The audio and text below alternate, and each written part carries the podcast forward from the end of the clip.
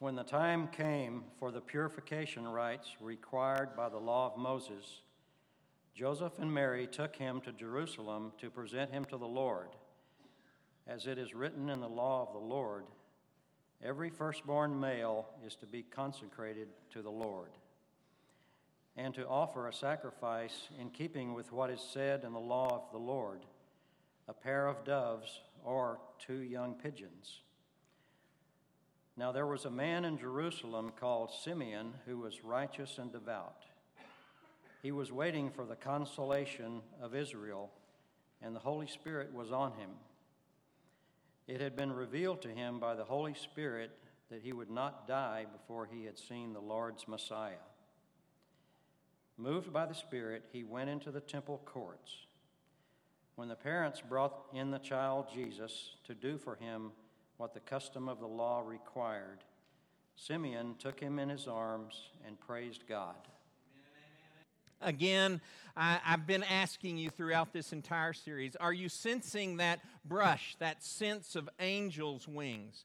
In reality, just a, a phrase that is intended to apply to our lives in the sense of the presence of God.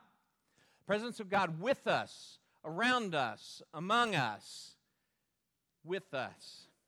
This morning, however, I want to point the question in a slightly different direction. I want to ask you are you responding with the glory to God in the highest? I don't know if you want, you're welcome to open up the songbook that's on that rack in the back of the pew, just back of the pew. That's a few years old. Under the chair just in front of you. 1002 is, is the song that we've been singing throughout this series. And one of the things you'll notice about the songs, the angels hear the good news of God and they sing glory to God in the highest. Amen. But the song, it, it's very interesting because the angels sing it in the first verse and all creation echoes back. They have to respond to the good news of God. Mary and Joseph, we're called to respond to what they're doing as our hearts unfold that great song of love. Every single verse has this sense of responding. And yes, we need to be a people whose ears, eyes, hearts are attuned to the idea that God is with us, God is among us, and on occasion shows up in the most unusual sorts of ways.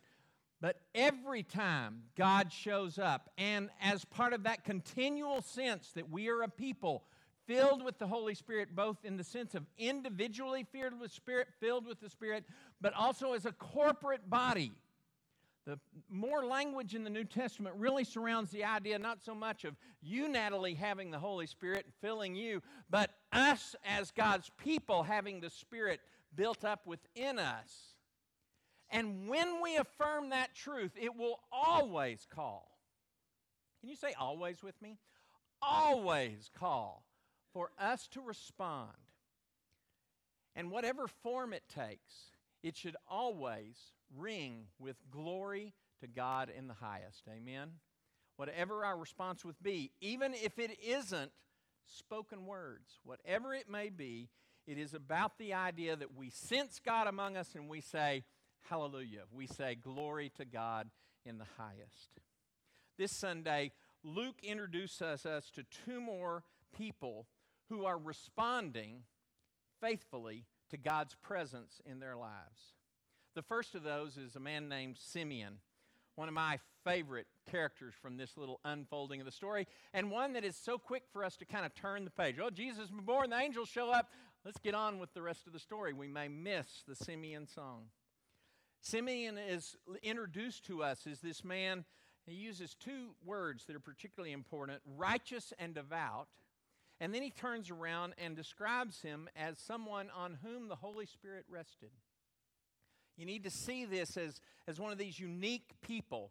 Prior to the resurrection of Christ and prior to the day of Pentecost, when the promise of Scripture, and again, Luke will develop this very fully, that the Spirit is always moving, but it is not among all of us. It is not on all of us until that day of Pentecost. And the promise comes that through the blood of Christ and through the resurrection out of the waters of baptism, we become people who share in that idea of the Holy Spirit. It isn't as common although the Spirit seems to be moving constantly, this is a person, a unique person. Simeon is on whom the Holy Spirit rests. He was righteous, and this is a word, again, when, when Luke uses it here, we kind of have to kind of look at the rest of the scripture, and particularly we look at the Old Testament and say, where does that word get used and applied to different people? And you might think of somebody like Joseph, but that's not the word that's applied to Joseph. You might think of somebody like David, who has a heart, uh, his heart was after God's heart, a man after God's own heart. But this is not the word that's used to describe David. In fact, this word only gets started being picked up when we come to the time of the prophets.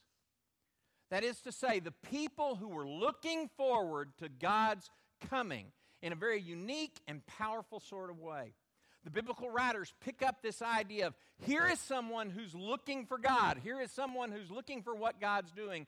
And maybe most importantly, unlike so many of the people that missed who Christ was during his lifetime.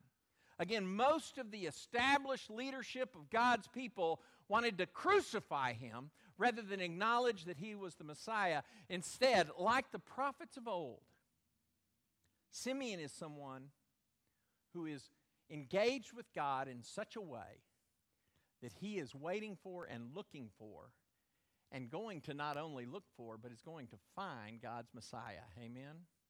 Devout is also a very unique word. The only person the Old Testament that gets, gets applied to is Abraham himself. And so, in a very powerful sort of way, Luke writes the story in such a way as for us to say, here is Abraham to whom the promise is made that through your line, through your seed, through your people, God's Messiah would come. And Simeon stands in this place and says, I, like Abraham, want to say that here is the one coming. This is the one that God has promised. He was righteous, devout, and the Holy Spirit rested on him. I want to invite you to pick up with me. Uh, by the way, isn't it great to have Gene and Dana with us today? Somebody say amen. We're really glad they're here. And Gene, thank you for agreeing to be our reader this morning. I've lost them. Where are they? They're the, okay. Goodness gracious, that's terrible to lose you right there. means my eyes are not working as well as they should starting with verse 28, which is where Gene ended. Simeon took him in his arms and praised God, saying, Sovereign Lord, as you have promised, you may now dismiss your servant in peace. For my eyes have seen your salvation, which you have prepared in the sight of all nations, a light for revelation to the Gentiles, and the glory of your people Israel. The child's mother and father marveled at what was said about him. And then Simeon blessed them. Powerful words. Again, thinking about Abraham and the way he blessed his, his children, the way he would pass on that blessing. Blessed them and said to Mary, his mother, This child is destined to cause the falling and rising of many in Israel and to be a sign. Isn't this amazing? We're in the first page of this story, first moments, days of his life. And there are already people. And by the way, he is already connecting Isaiah's story about God's servant, the servant of the Lord, whom you read about particularly in Isaiah 53. This is the one on whom his, he bears stripes for my sins. He is punished for what I've done. Isaiah, um, Simeon is already kind of latched into that idea and understands the child is destined to cause the falling and rising of many Israel and to be a sign that will be spoken against by his own people, so that the thoughts of many hearts will be revealed.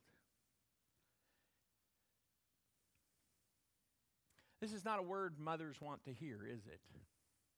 Parents want to hear. And a sword will pierce your own soul too. Mary, Joseph, you too will have to figure out what you're going to do with Jesus because he is your son. And, and you need to picture just for a minute here this is probably a very old man who is speaking to this couple with their very first baby. And this baby is not I, I, love i love the song we sang behold our god amen and and and the climax of the, behold our god seated on his throne high and exalted right well guess what the lord is the little one wrapped up in swaddling clothes. Hopefully, they've gotten cleaned in the next last few days, but dependent, de- completely dependent on those two people to make sure he's cleaned, he's fed, and he's protected. Totally helpless.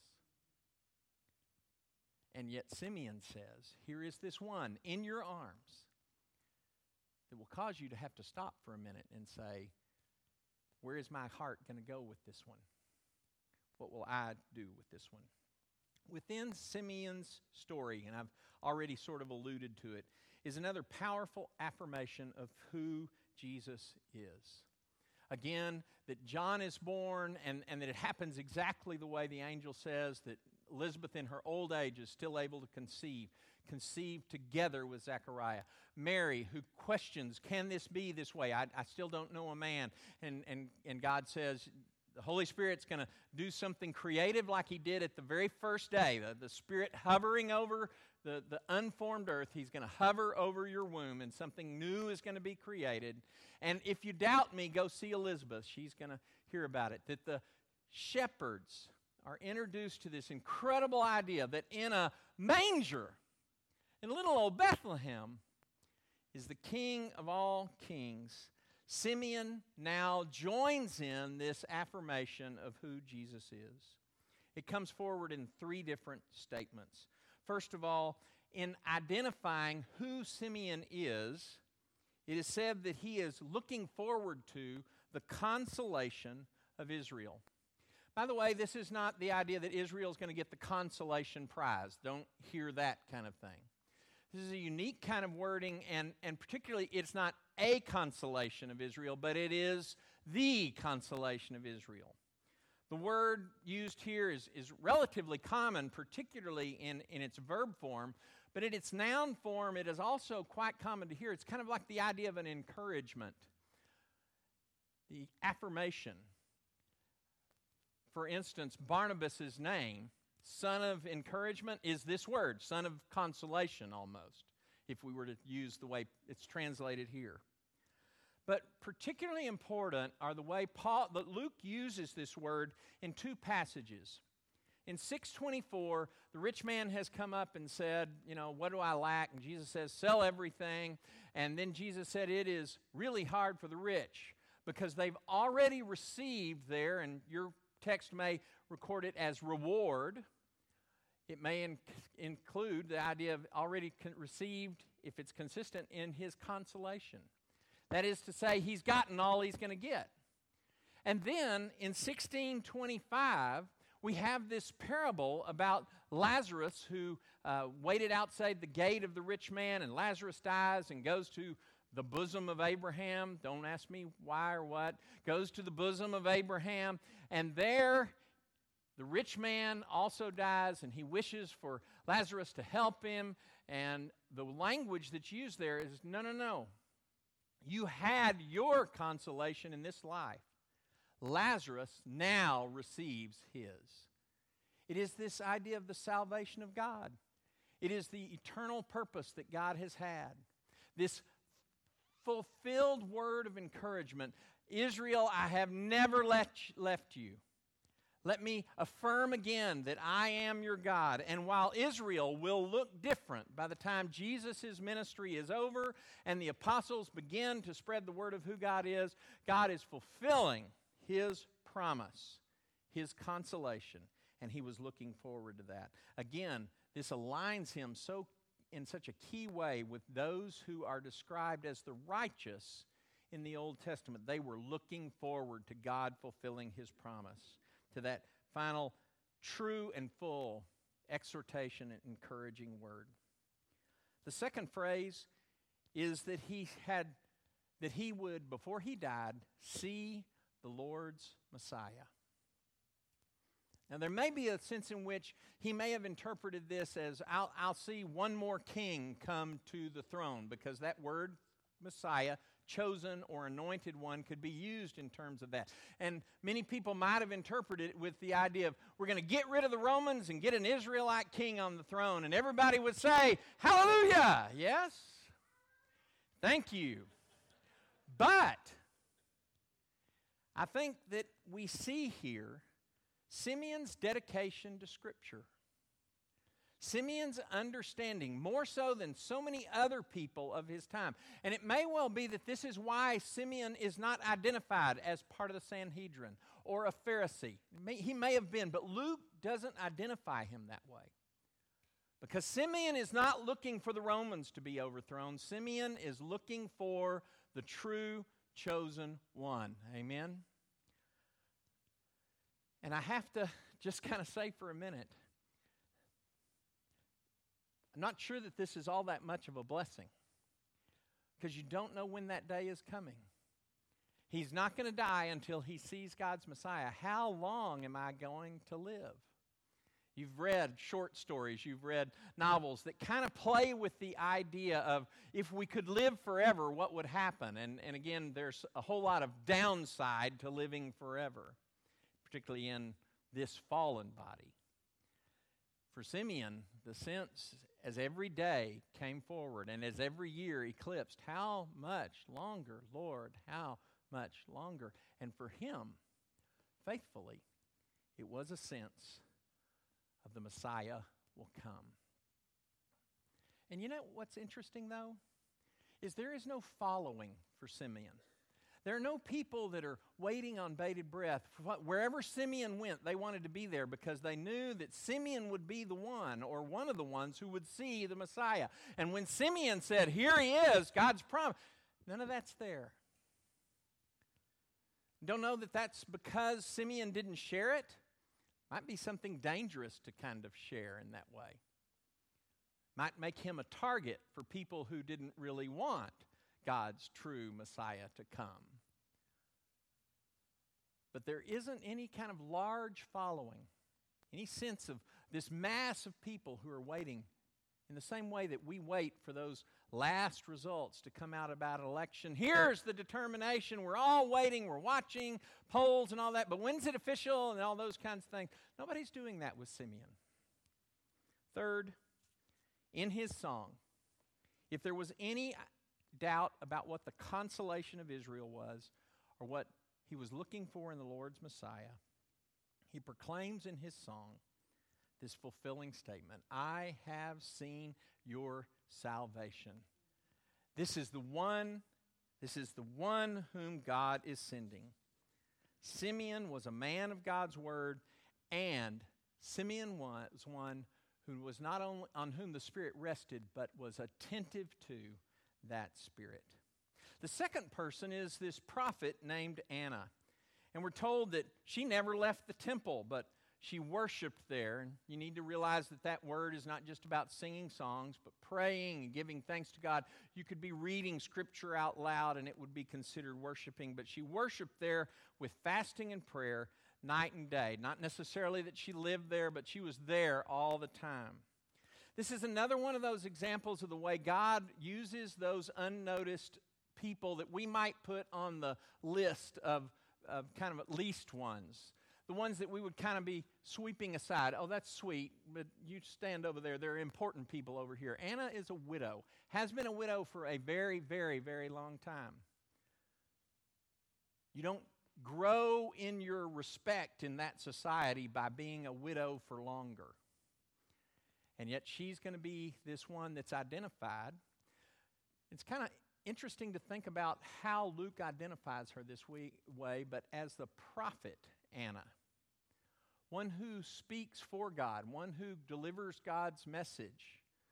And then we have defined exactly what family she's in and what tribe she's in.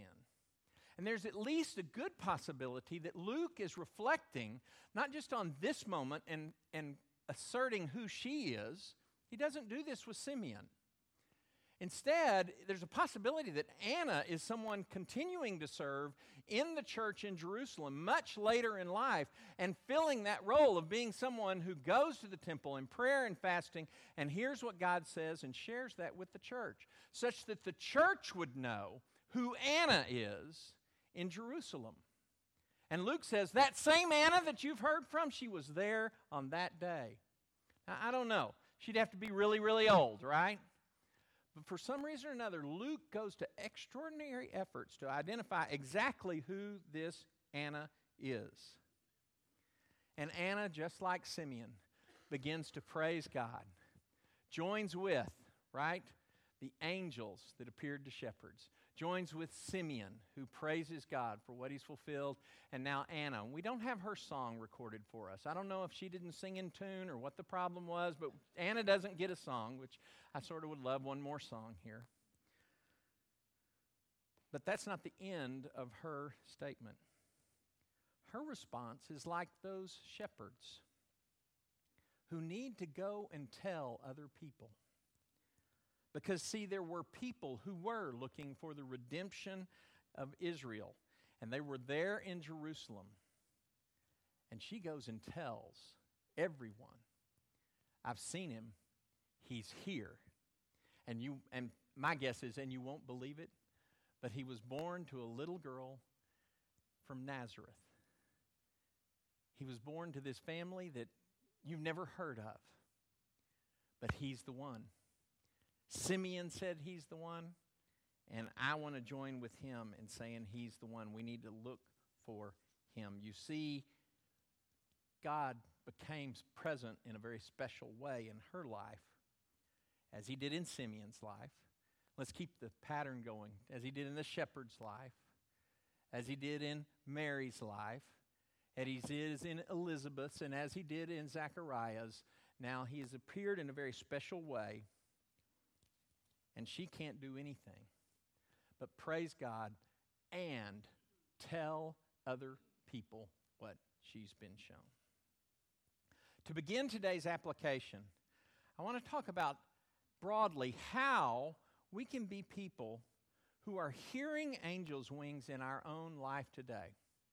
You may be somebody who says, well, wait a minute, God, God has never showed up. And if he's ever showed up, it hadn't been in wings. And by the way, the biblical picture doesn't include wings, it is a, a vernacular that kind of connects to us in a unique sort of way. How do we, how are we aware of God's presence in our lives today? How can you be aware of that presence in your life today?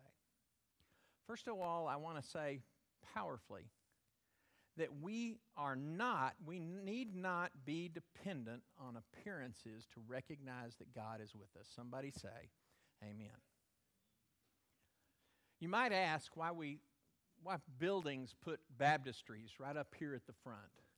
Why they why they make it something that's kind of always there. Can't we just sort of make that something we pull out every once in a while that, that you know, we don't need it that often. Maybe we, and, and boy, wouldn't it be wonderful if 2022 was a year that really got exercised in that baptistry right here in our church? Amen?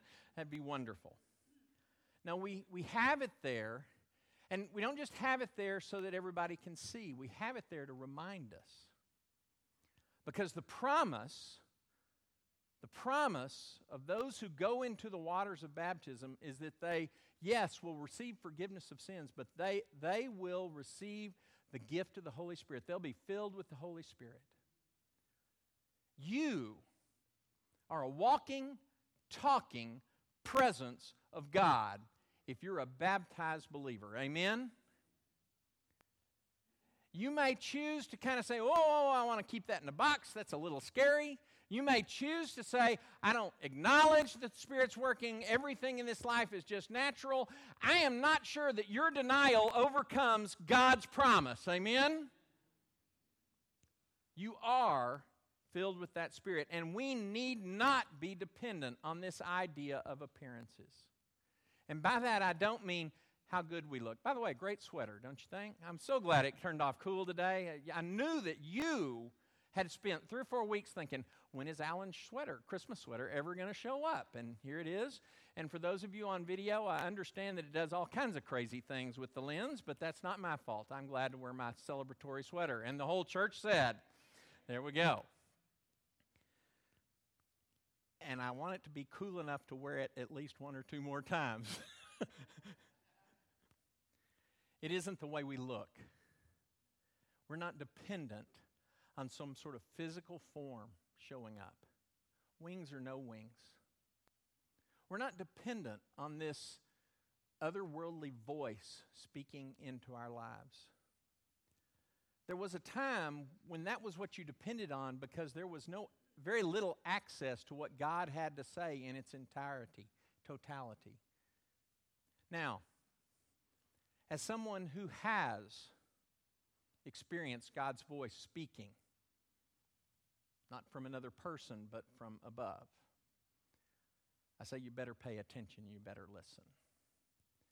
And as someone who in no way wants to deny that should God choose to intervene in some sort of physical appearance to you, I'm not going to tell you he can't, but I'm telling you that we don't need to depend on those kinds of things. God is using you, and God is using me. And I want to say this this hero, Simeon, and this hero, Anna, while these angels have appeared in these critical moments, this transition moment after his birth includes someone whose appearance doesn't have anything to do with the presence of angels. Instead, Simeon is said that he came into this in the spirit. Verse 27 came into in the spirit into the temple. Verse 27 gets a lot of different translations. He was guided by the Spirit into the temple. He was moved by the Spirit into the temple. He was uh, led by the Spirit into the temple, depending on what your translation says. But what you need to know is that Luke didn't write it that way. Luke said, This is a person who lived in the Spirit in such a way that he knew that that was the day he needed to be there. Now, what did that look like? I don't know. Did his, did his oatmeal swirl a different way that morning? And he said, Ah, there it is. Did, did something happen with the sunrise that made him think, Today?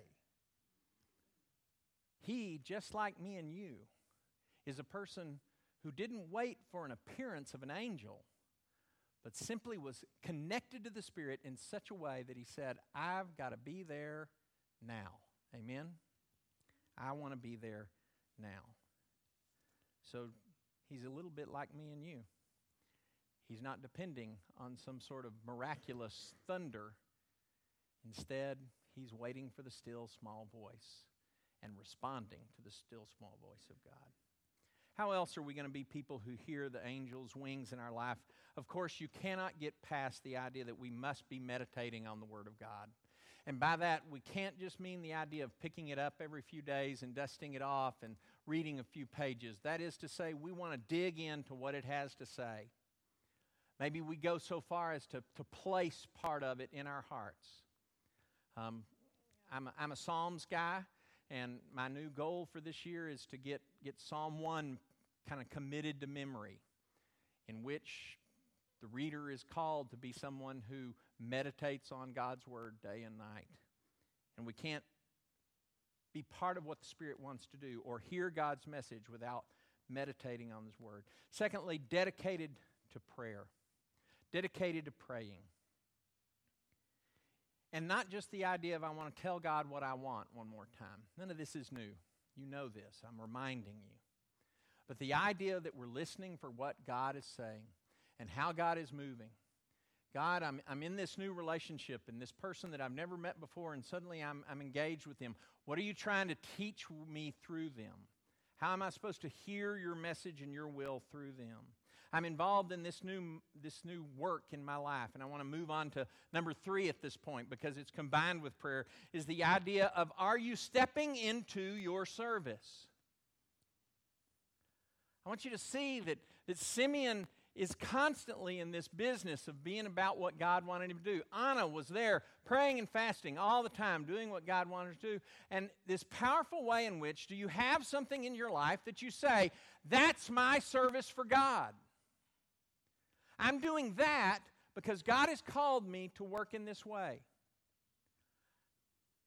If you're looking for something like that, we can engage you in things that you can say, that's my service to God. It's not something easy. It's not something simple. It's not something I get paid to do. It's something I just want to do for God. And it may be invisible to everybody else, or it may be something that it's in front of other people. Whatever it may be, in serving for God and in letting God fill that up with a sense of, you're working for me. And then in prayer, we have this opportunity to hear what the Spirit is doing in a unique and new way.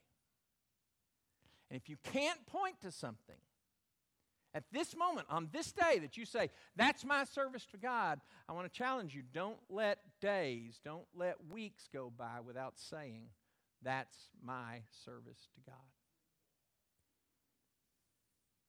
Finally, I really do believe that what the text reveals to us is that to, to hear God's messages and to participate in His presence, we need to be in fellowship with other Christians and other believers.